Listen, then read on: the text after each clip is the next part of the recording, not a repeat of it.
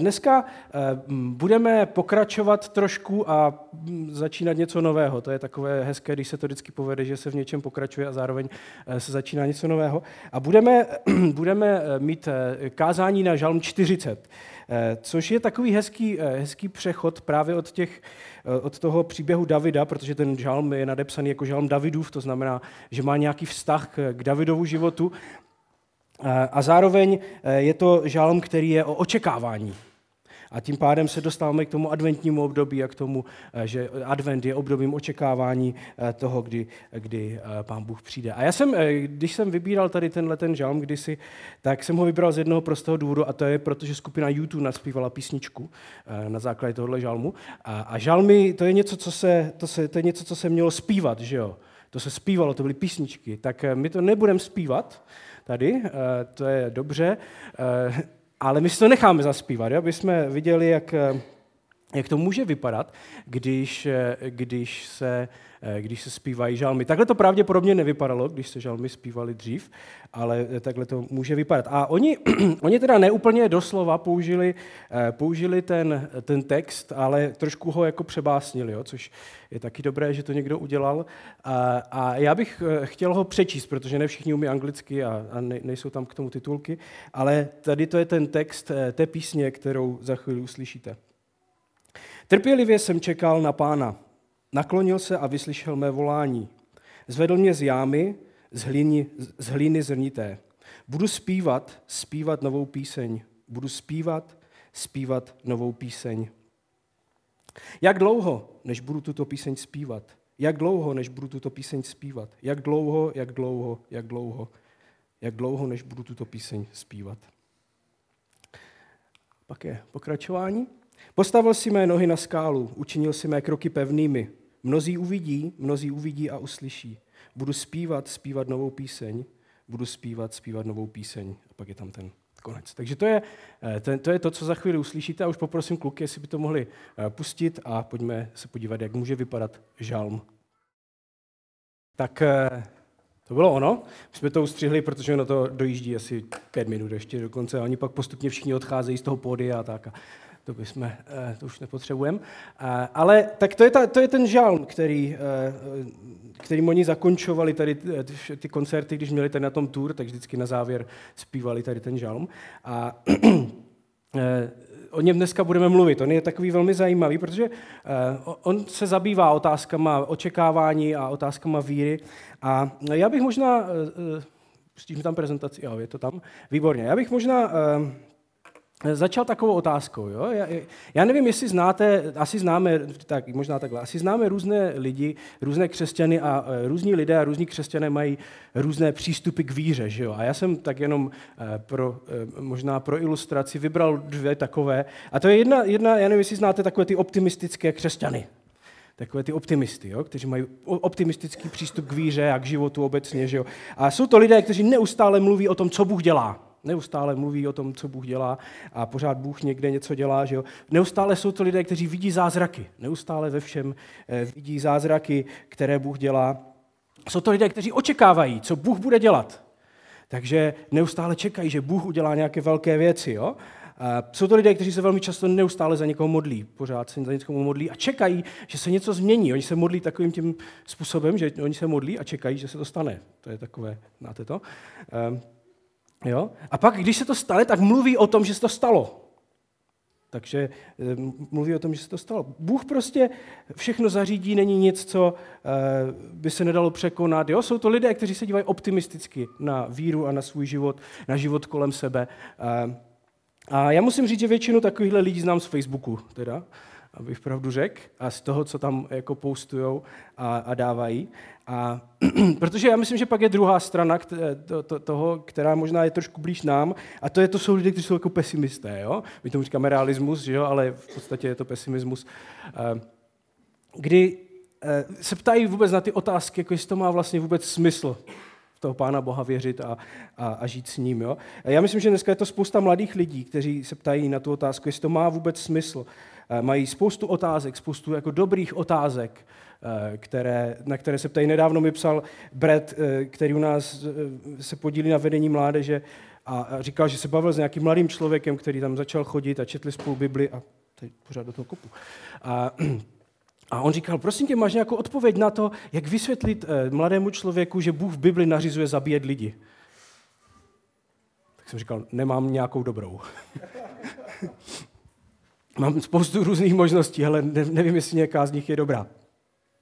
Eh, a tak, tak to je prostě, ti lidé mají takovéhle otázky, že jo? A pak jsou tady lidé, kteří, se kterými život tak trochu zametl, že jo? Eh, a kteří si říkají, tak má to vlastně ještě smysl, nebo ne. A nebo lidi, kteří mají dlouhodobě různé problémy, jo? ať jsou to prostě nějaké rodinné problémy. Je to zajímavé, za mnou občas, a je to vždycky stejný typ lidí, chodí, jestli bych nepomohl někomu z jeho rodiny. Já vždycky se zeptám na otázku a on chce pomoct. A oni vždycky řeknou ne. Říkám, tak jak mu chceš pomoct, když on nechce pomoct. To je takové, že? Ale prostě ta tendence, jako, že tady jsou nějaké problémy u nás v rodině a my bychom chtěli nějak vyřešit, tak ty bys to mohl udělat. To je, eh, to je nějaká jako něco, s čím lidé prostě zápasí. Že jo? Nebo jsou tu zdravotní problémy. Jo? Myslím, že spousta lidí se potýká s nějakýma zdravotníma problémama, které zhoršují jejich život. Mají, lidé mají pracovní problémy, mají, mají problémy s dětma. Že jo? Když jsou malé, tak vám řvou celou noc a myslím si, že to je to nejhorší, co se vám může stát. Pak oni začnou být starší a ty problémy začnou být mnohem větší a vy byste se rádi vrátili k tomu, když vám řvali v noci jenom, aspoň jste věděli, kde byli, že jo. A mohli bychom jako pokračovat. A to je náš svět, že jo? To je, si myslím, že do, do velké míry je prostě svět, ve kterém, ve kterém žijeme.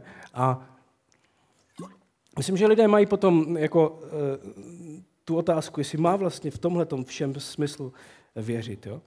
A tak eh, ta, ta otázka může být dneska, která z těchto těch variant jako víc odráží to, co o čem je křesťanství. Já myslím, že lidé mají takovou tendenci říct, no ta první samozřejmě, že jo, to očekávání, ta víra, to je, to je ono. A já, já, moje odpověď, že já nevím, nebo já si něco myslím a to vám řeknu ale až potom. Protože to není tak jednoduché, že jo. A já si myslím, že tady, eh, tady právě Eh, o tomhle mluví ten žalm 40, o, takovém, o tom, jak, jak se vyrovnat tady s těma napětíma v životě. A eh, ten žalm je takový zvláštní trošku v, té, v tom, jak je strukturovaný. Oni žalmy hm, obecně mají různé kategorie a jak jsou strukturované. Většina těch žalmů je strukturovaná tak, že, že vždycky, že, že na začátku máte nějaký problém, který tam je popsaný. Jo? Takže máte prostě popsanou nějakou situaci, nebo ji ani nemáte popsanou, ale z toho textu vyplývá, že tam je nějaký problém, který ten člověk nebo ti lidé zažívají. A pak tam dojde k nějakému zlomu a pak následuje jako eh, ta radostná část toho, jak pán Bůh nás zachránil a lidé mu zpívají a vzdávají chválu a všechny tady ty věci jsou jako v té druhé části. Jo? Takže to je tak jako hezky, hezky uh, postavené. Tenhle ten žalm je zajímavý v tom, že on je tak, tak zvláštně, je to prohozené. Že to začíná jako takovým optimistickým, jo? tím prostě pán Bůh mě zachránil. Za chvíli si to přečteme ještě v té, v té, ne, nejenom tak, jak to zpracoval YouTube, ale jak to teda je v té Bibli. A, a potom najednou v půlce toho žalmu, najednou se tam objeví nějaký problém. A v tom je to takové matoucí, že, že většina těch žalmů je postavená, eh, postavená jako opačně a tenhle je postavený jinak, než eh, tak, jak my jsme, eh, tak, jak my jsme zvyklí. A já to, já to někdy ilustruju, jako, a já to občas říkám, na, na, když, když dělám svatby, že jo, tak tam říkám těm lidem, no tak že jo, my máme v té naší kultuře tu představu o lásce z těch pohádek. Jo, takže tam máte tu, tu princeznu, máte tam toho prince, nebo Honzu, to je jedno, nějakého prostě mužského hrdinu, který musí zabít draka, že jo, nebo něco takového, aby získal tu princeznu a pak ji získá tu princeznu a na konci e, té pohádky je ta svatba a pak je tam ta věta, že jo, a žili spolu šťastně až do smrti. No. A e,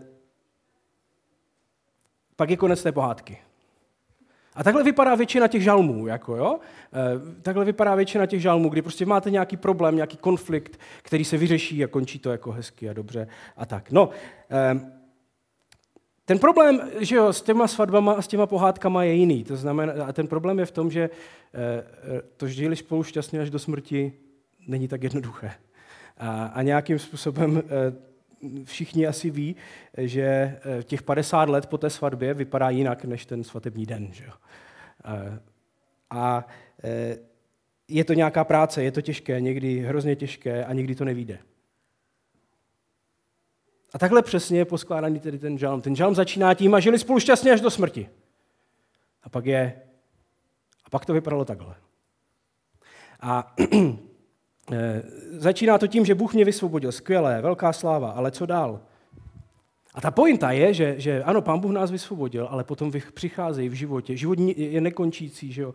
Eh, sada nějakých problémů, které znovu a znovu a znovu přicházejí do našeho života. A ta otázka je, co s tím? Takže pojďme si, pojďme si přečíst, eh, pojďme si přečíst eh, ten žalm. Pro předního zpěváka žalm Davidův. Na hospodina jsem čekal toužebně a on se naklonil a uslyšel můj křik. Z vlhké jámy vytáhl mě skalné bažiny. Mé nohy postavil na pevné skále, mé kroky upevnil. Do úst mi vložil novou píseň, chvalospěv Bohu našemu. Mnozí to spatří a budou ho mít v úctě. Na hospodina se spolehnou. Blaze člověku, který v hospodina skládá naději, který se neobrací k pišným ani k těm, kdo se řídí lží. Kolik jen, hospodine Bože můj, kolik jen činíš zázraků. V úmyslech, které o nás máš, se tobě nikdo nerovná. Chtěli bych je vypovědět, o nich promluvit, je jich však víc, než se dá vypočíst. Oběti a dary si neoblíbil, ale už si mi otevřel. Nechtěl si oběti za hřích ani zápaly. Tehdy jsem řekl, hle přicházím, jako je o mě v knize napsáno. Mou radostí je konat vůli tvou, tvůj zákon, Bože můj, vnitru nosím. Ve velkém schromáždění jsem spravedlnost zvěstoval. Své rty jsem nezdržoval. To víš, hospodine, sám. Tvoji spravedlnost v srdci neskryl jsem. O tvé věrnosti jsem mluvil a o spáse. Před velkým schromážděním jsem tvou lásku a věrnost netajil. Své slitování, hospodine, mi prosím neodpírej, kež láska a pravda tvá vždycky nade mnou drží stráž. Tak to je první část toho žalmu. A ta první část toho žalmu popisuje tady tohle. Jak to vypadá, když Bůh někoho zachrání?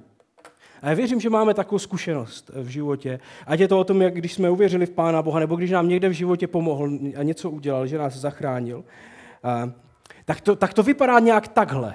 Jo? Tak, jak je to popsané v tom žálmu, že začíná to nějakým problémem, je tam ta jáma, je tam ta bažina, je tam nějaká nestabilita, že jo? Bez, bez nějakého výhledu. A já myslím, že ta bažina je, je takový hezký, hezký obraz toho, co lidé zažívají, nebo co, co v životě občas zažíváme. Že člověk postupně topí a nemůže z toho najít cestu ven a nemůže s tím nic dělat. Já nevím, si vzpomínáte na, ten, na, na COVID, to je taková historická epizoda v dějinách lidstva. A to, co bylo třeba pro mě nejhorší v té době, bylo to, že jsem nemohl nic naplánovat. Já nevím, možná vám to nevadilo, možná jste na to zvyklí, ale pro mě to byla ta nejhorší část toho celého, že jste nevěděli, jestli příští týden budete muset sedět doma, nebo budete muset jít do práce, nebo budete muset... Proto bylo pro mě úplně nejhorší ta, ta, ta, ta, ta neschopnost, nebo to, to, že člověk nevěděl prostě, co bude. A pak v tom žalmu, že Bůh něco udělá. A je to, jako by vás postavil na pevnou zem, jako, kdybyste, jako když, když jste se topili v té bažině a najednou Bůh vás postavil na pevnou zem. A teď tady tenhle ten fakt, že to Bůh udělal, tak vyvolává nějakou reakci. Že? On tam mluví o nějaké radosti, on tam mluví o zpěvu, on tam mluví o tom, že o tom vydává nějaké svědectví před lidma. Um, říká, že je mojí radostí konat tvoji vůli. Je to zajímavé, jak v těchto těch chvílích, kdy tohle člověk zažije, tak, tak dělat věci, které po něm pán Bůh chce, je jednoduché. Tady v těchto těch chvílích je to jednoduché. A já myslím, že to je fantastický popis toho, jak lidé prožívají například začátek svojí víry. Velmi často, že mají prostě radost, rádi zpívají, mluví o tom. Někdy to úplně neumí o tom mluvit, ale stejně o tom mluví, že jo? Ale prostě to, tohle to zažívají. Je to pro ně radost dělat to, co po nich pán Bůh chce. A stejně to pro lidi, které, kterým pán Bůh nějak, eh, nějak pomohl. A to je jedna z těch výhod toho, že já můžu jezdit na ty různé místa v tom našem networku a slyšet ty příběhy a setkávat se s lidmi, kteří vyprávějí tako, i takovéhle příběhy o tom, jak jim pán Bůh pomohl. Příběhy o tom, jak někdo byl nemocný a, a, a vypadalo to vážně, to, to eh, byl, kdy, kdy si to za, a zažil to spousta lidí, a když to zažil Dan Hurta před asi, já nevím, už to je možná skoro 15 let, když jeho maminka byla nemocná, oni říkali, doktoři v nemocnici byla a říkali, hele, už jako si chystejte prostě poslední věci před 15 lety a ta maminka pořád jako žije. Jo? A když tohle člověk zažije, tak to přináší radost. Že jo? Nebo když nevěřící přátelé nebo rodinní příslušníci chtějí přijít do církve se podívat a něco hledají. Když lidé, kteří se vzdálili, tak se vracejí zpátky. Když jsou lidé rádi v církvi, Kdy Pán Bůh něco dělá. A nebo my, my tího, mám, já vedu u nás v Olomouci tu skupinu a teď my tam, my tam sedíme na té skupině, kde, kde se, teď se známe s těma lidma jo, už dlouho a teďka někdo začne něco prožívat a začne povídat ty příběhy a něco dobrého se stane a všichni lidé z toho mají radost kolem, když to může jako sdílet a mluvit o tom. A je to skvělé, když tohle člověk prožije, když tohle člověk zažije. A najednou se zdá, že život je takový jednoduchý a, a najednou se nám dobře žije a, a, a, a máte pocit, jako by vám prostě vítr foukal do těch plachet a všechno je skvělé. No a tak žili spolu šťastně až do smrti, že jo? A pak se musíte probudit ten druhý den, na třetí den, a za týden, a za měsíc a, a zjistit, jaký ten život ve skutečnosti je. Že jo? A co se, co, se, co se stane a co se přihodí a čemu musíte čelit. A potom v, to, v tom žalmu nastává takový zlom, kde najednou věci vypadají jinak. Obklopili mě pohromy, jenž nelze vypočíst. Moje viny mě dostihly, že přes ně nevidím. Je jich víc, než mám vlasů na hlavě. Všechnu odvahu ztratil jsem. Kéž mě, hospodine, ráčíš vysvobodit. Na pomoc, hospodine, pospěš mi. Ať jsou zahanbeni, ať se stydí všichni, kdo mě o život chtějí připravit. Ať jsou zpět zahnáni, ať se hanbí, kdo se kochají mým neštěstím. Ať jsou zděšeni svou vlastní hanebností ti, kdo nade mnou ohoho volají. Ať se však radují a veselí v tobě všichni, kdo tě hledají. Ať navždy říkají, veliký je hospodin ti, kdo milují tvé spasení. Já sám jsem nuzný a ubohý. Kež bys na mě, můj pane, pomyslel. Má pomoc, má záchrana, si přece ty, Bože můj, prosím, nemeškej. A tak je to zajímavé, ten, ten rychlý jako přesun z té jedné polohy, toho optimismu a toho, té radosti, do téhle jiné polohy. Je to zajímavé, jak se v životě můžou věci pokazit velmi jednoduše a z ničeho nic a velmi rychle. Z toho optimismu a radosti stačí jeden e-mail, jeden telefon, jedna chvilka nepozornosti v autě a jste tady z toho momentu, že jo, v tom druhém. A nemusí to být jenom ty rychlé věci, ale můžou to být spousta věc, jako dlouhodobých věcí, že jo, kdy lidé neřeší prostě problémy doma a pak, si, pak najednou to někde praskne a, a je obrovský problém. Kdy lidé zavírají oči před problémy, které sami mají v životě a pak se diví, že je problém. A mohli bychom pokračovat. Jak jednoduše se to může změnit. Eh, takovým jako strašně, a to, my se tomu dneska smějeme, ale takovým způsobem to zažil Tomáš Karlec od nás. On byl, eh, a to mu se nic nestalo, ale, ale celá ta situace byla brutální. On byl v červnu v Americe, se ženou na návštěvě u partnerů a, a vrátil se a my jsme si volali a psali, on si to strašně si to užili, jako poznat ty lidi a teď měli tam dokonce dovolenou a, a, a tak. A teďka se vraceli se oba dva takový jako fakt jako nabuzení a připravení prostě pokračovat a přijeli v sobotu a v neděli jsme měli metro a, a to bylo na konci června a v tu neděli, když bylo to metro, tak se stalo, že nás vyhodili z toho pronájmu, kde jsme byli. Asi tři lidi za ním přišli, jeden přišel s tím, že se rozvádí a druhý, další dva s tím, že mají nějaké velmi vážné jako manželské problémy. A on, on říká, já jsem zažil, před, když jsme spolu mluvili, já jsem zažil přesně tohle. Jeden den to bylo jako, všechno je skvělé, že máme parádně a druhý den to bylo jako tady tohle. Čili něco se stane a najednou ten autor se modlí za pomoc. Bože, vysvobodně, přišly pohromy, moje viny mě dostihly. To, to neznamená, to nemluví o pocitu viny, ale o důsledcích svých rozhodnutí, jak jsme o tom mluvili minule. To je to, že moje viny mě dostihly. Eh, jsou kolem mě lidé, kteří mi přejou špatné věci. To je můj život. Čili jak rychle se může něco pokazit. A tady je, tady je ten, že jo, ta, ta, ta, eh, ta kapela YouTube, celou tady tu druhou část, když, no, to z toho úplně nevízní, ale schrnula do v podstatě jedné věty, nebo do jednoho slova. A to slovo by se dalo říct nemeškej. Nebo oni říkají, jak dlouho ještě, že jo? Ale to v podstatě znamená nemeškej. Jak dlouho ještě, jak dlouho ještě, než budeme moct znovu zpívat tu píseň radosti? Jak to ještě dlouho bude trvat? Než Bože něco uděláš. Jak to bude ještě dlouho trvat? To je jeho, jeho odpověď na to, když přicházejí těžké věci. Typická odpověď v Bibli na problémy je, jak dlouho ještě. Typická odpověď dnes pro spoustu lidí i křesťanů v církvi je já to balím. A to je velice zajímavé, že, že my nejsme zvyklí vždycky na to v církvi a v, na, v našem pojetí víry, že život není jednoduchý. Není to součást toho, jak, jak o víře často mluvíme. My jsme, a ono to začíná, že v rodinách, začíná to u dětí. My jsme měli víkendovku s metrem a, a měli jsme tam diskuzi právě o jedné knížce, která vyšla v Americe, eh, o tom, jak, jak, jak, jak, jak tam vznikl obrovský problém vlastně s mladou generací, kde, kde jsou jeho kořeny. A oni ukazují docela zajímavě, jsou to dva, dva psychologové, kteří ukazují zajímavě na, na, na, na, na to, jak, jak změny ve výchově, které tam nastaly v 90. a v 80. letech, tak vedly k tomu, že, že vyrostla a, a, a generace, která naprosto není připravena na život.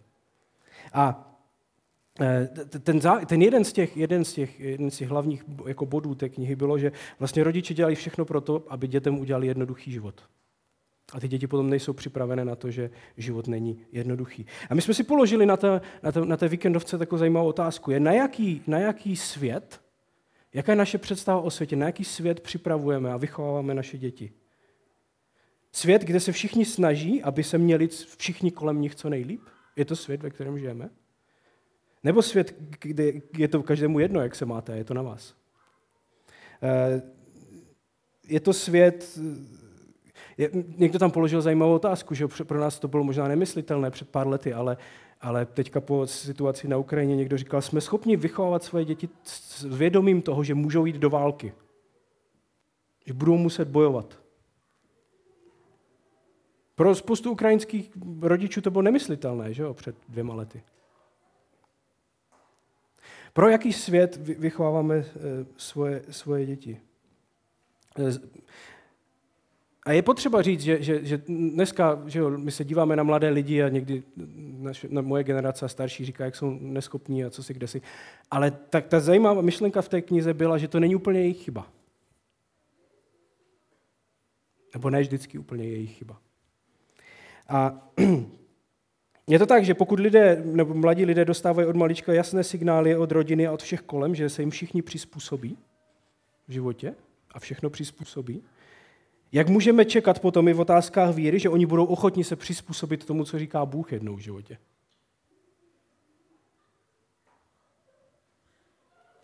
Čili jaký svět čekáme my a jaký svět si, představujeme, že, že, že v něm budou naše děti vyrůstat? A jak na to budou reagovat? A jaká bude jejich odpověď? A jaká bude naše odpověď? Bude to já to balím, protože ten svět je jiný, než tak, jak já jsem si myslel. On není tak hezký a tak, tak namalovaný, jak jsem si myslel. A nebo ta odpověď bude podobná, jako, jako měli lidé, kteří žili v dobách, a já myslím, že my si to úplně neumíme představit, ale kteří žili v dobách, kdy ten svět byl mnohem horší než dneska. Jako po, po všech stránkách žít ve starověkém Izraeli bylo jako horší než dneska. A přesto ti to lidé jako neříkají, já to balím, ale oni se ptají na tu otázku, bože, jak dlouho ještě, než něco změníš v mém životě, v mých okolnostech, v tomhle světě.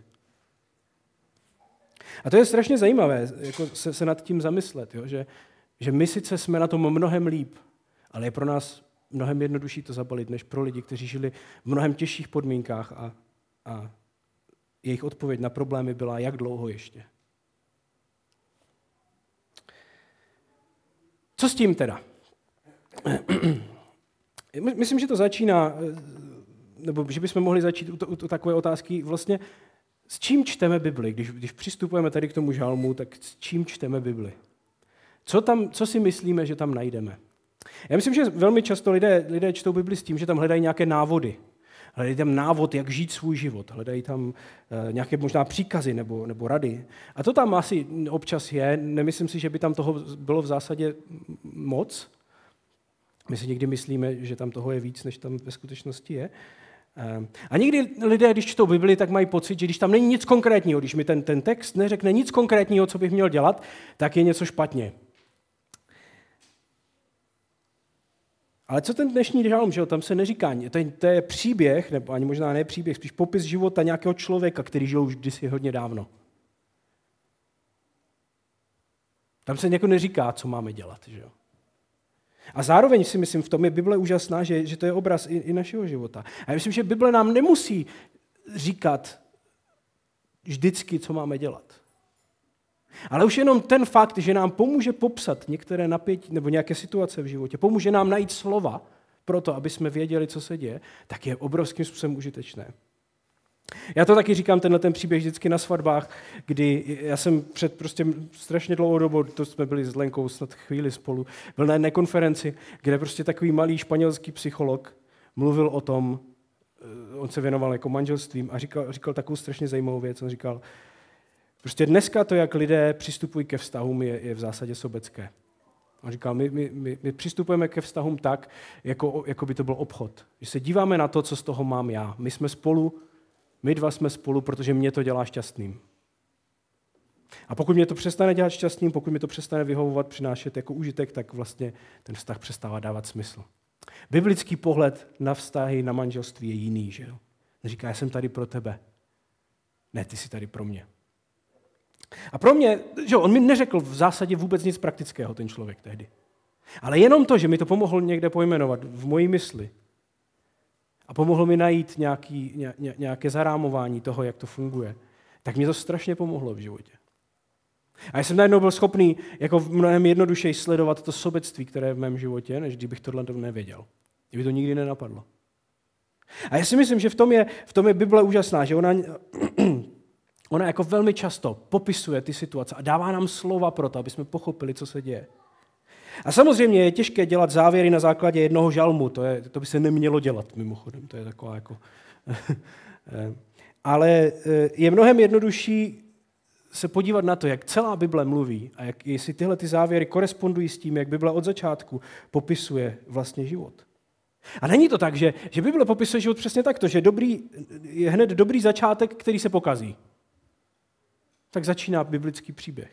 Začátek je velmi dobrý, který se hned pokazí. Hlavní hrdinové v tom biblickém příběhu jsou vždycky takovým mixem dobrého a špatného, že jo?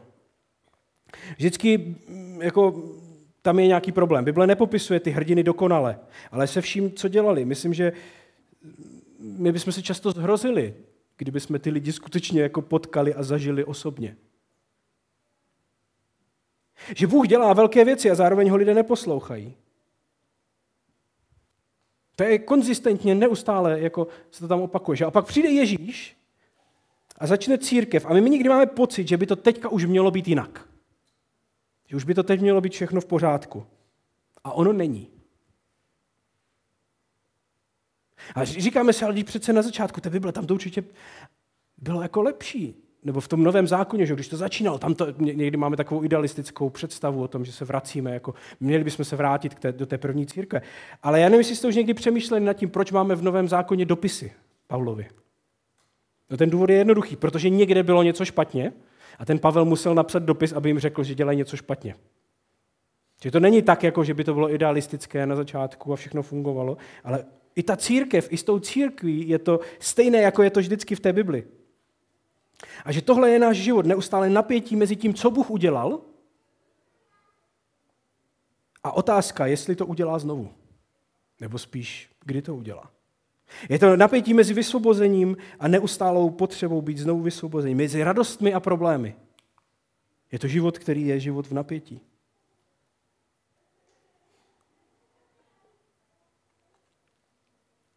A já myslím, že to je jako strašně důležité vidět tady, tenhle, ten, tady tuto, tu realističnost toho biblického příběhu. A já myslím, že to má ještě jeden takový jako větší přesah jo, v tomhle žalmu. Že on ukazuje na realitu křesťanského života. Možná otázka je, jestli je v něčem ten křesťanský život jiný.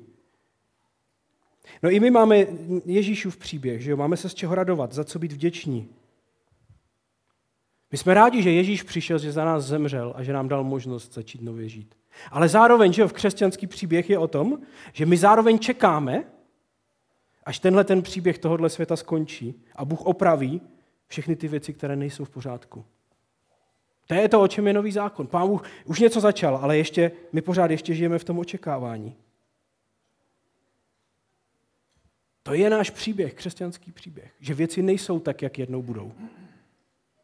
A to, mě to fascinuje, jak to, jak, jak, když, když tohle jako lidé, lidé pochopí, jak to vypadá v životě. Já mám, mám jednu kamarádku v Olomouci, ona, ona občas mezi nás chodí, je, je už po druhé vdaná, má nějaké děti a, A moc se k nám nedostane. Já vždycky píšu jednou za čas, když chvíli nepřijde, říkám, tak co, jak se máte? A ona mi, to je, mě to fascinuje, ona mi prostě za dva, tři, čtyři týdny vypíše seznam šílených situací, které se jí staly v životě, které normálně lidé jako prožívají několik let. to, jako, to je vždycky jako dítě skončilo v nemocnici mladší, potom starší, pak maminka, potom eh, jako manžela vyhodili z práce a rozbilo se nám auta. To bylo jako v, v, v rozsahu jako třech týdnů. Jo. A pak za tři týdny je napíšu znovu a to je další sada tady těchto těch věcí. Jako, jo. A už to trvá několik let v jejím životě. Já to, já to obdivuju, že ona jako to nevzdá. Jo.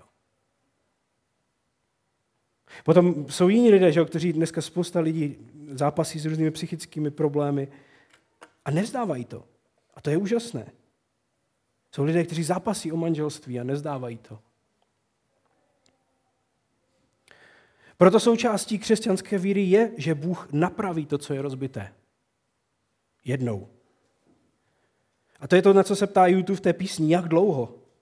Jak dlouho to ještě bude trvat, než budeme znova moct zpívat tu radostnou píseň kdy už ty problémy nebudou. A já myslím, že jenom život tady v tomhle napětí představuje nějaký realistický život a realistický obraz, obraz víry. Odpověď na otázku na začátku, jestli, jestli je jako víra víc optimistická nebo pesimistická, já myslím, že ani jedna, že jo? Já moje zkušenost třeba s mladýma lidma nebo se, se, se studentama je, že je odrazuje od křesťanství, ten nereal, když se jim prezentuje nerealistický pohled na to, o čem křesťanství je. Když je to všechno jako hezky nabarvené růžově. Je to odrazuje, protože oni ví, oni zažívají svět, kde to tak není. A potom to křesťanství nedává smysl. Úplně stejně je to s novýma lidma, jo? Když si ptají na naprosto otevřené otázky typu, jak bude vypadat můj život, když se stanu křesťanem?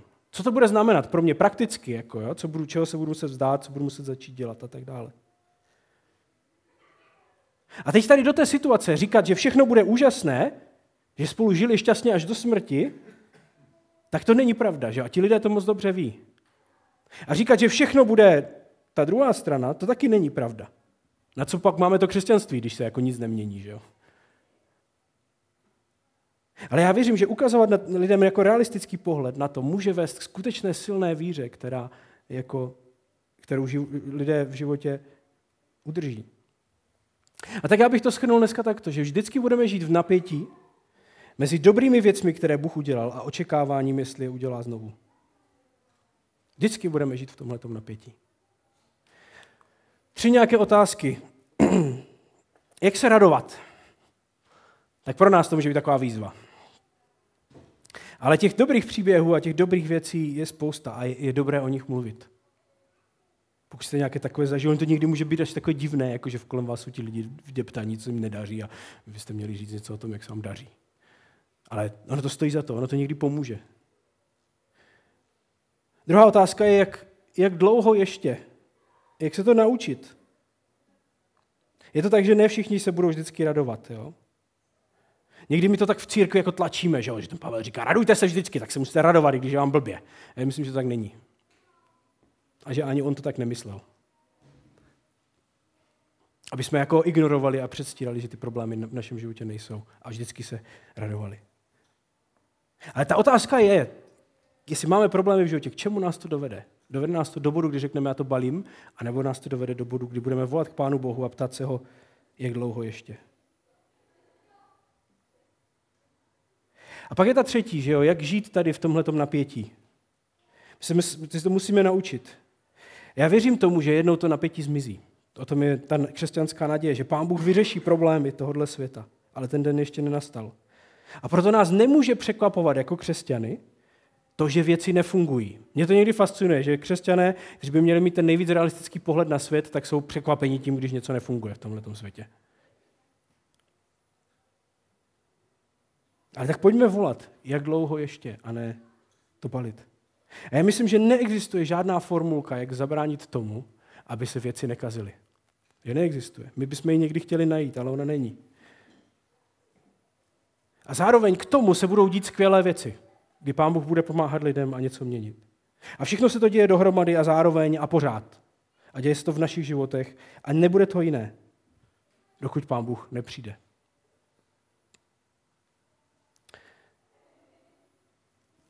A tak někdy máme tendenci malovat právě i my víru a svět lepší, než je. Hlavně, a myslím, že to děláme někdy kvůli sami sobě a někdy kvůli lidem kolem nás, protože máme pocit, že, že by nechtěli věřit v Boha, který není tak jako hezky namalovaný. Ale moje zkušenost je, že to nefunguje, že lidé to prokouknou. A zároveň si myslím, že to nemůžeme chtít vzdát, jo? Říct, že Pán Bůh nic nemění a že se nic neděje. A moje zkušenost je, že když lidem ukážeme svět tak, jak je, a zároveň ukážeme Boha, který v tomhle světě, který je takový, jaký je, něco dělá a mluví, tak to v lidech buduje víru, ať v mladých, ať v nových, ať ve starých, ve všech. Když se lidé naučí volat, jak dlouho ještě. A to je nakonec vyjádřené v, nějak v tom našem motu, že jo, víra pro život, jaký je. Že nechceme předstírat, že, že svět není, nemá svoje problémy a zároveň chceme žít s tím, že Pán Bůh něco dělá. Tak kež bychom měli víru, aby jsme znovu a znovu dokázali věřit Bohu, který přichází do našich životů a že když On něco udělal v minulosti, tak jsme schopni věřit tomu, že to udělá znovu. Ono to může vypadat jinak, než jsme, my jsme čekali, ale Pán Bůh je skutečný a Pán Bůh chce něco dělat. A je na nás, jestli tomu budeme věřit nebo ne.